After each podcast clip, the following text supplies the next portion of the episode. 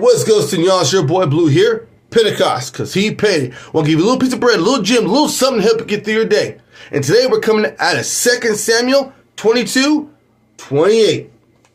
And it says this And you save the afflicted people, but your eyes are on the haughty, whom you abase or humiliate.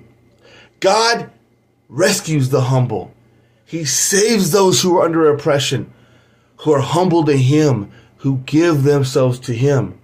But on the other token, He humbles the prideful. He humbles the vanity. He lets you fall on your own sword. So you learn something about it. Very interesting. God's grace to you always. Remember, love, peace, and accountability. Let the Holy Spirit do what it do in your life and watch what he does. It's amazing stuff. And always remember, Pentecost, because he paid it at all cost.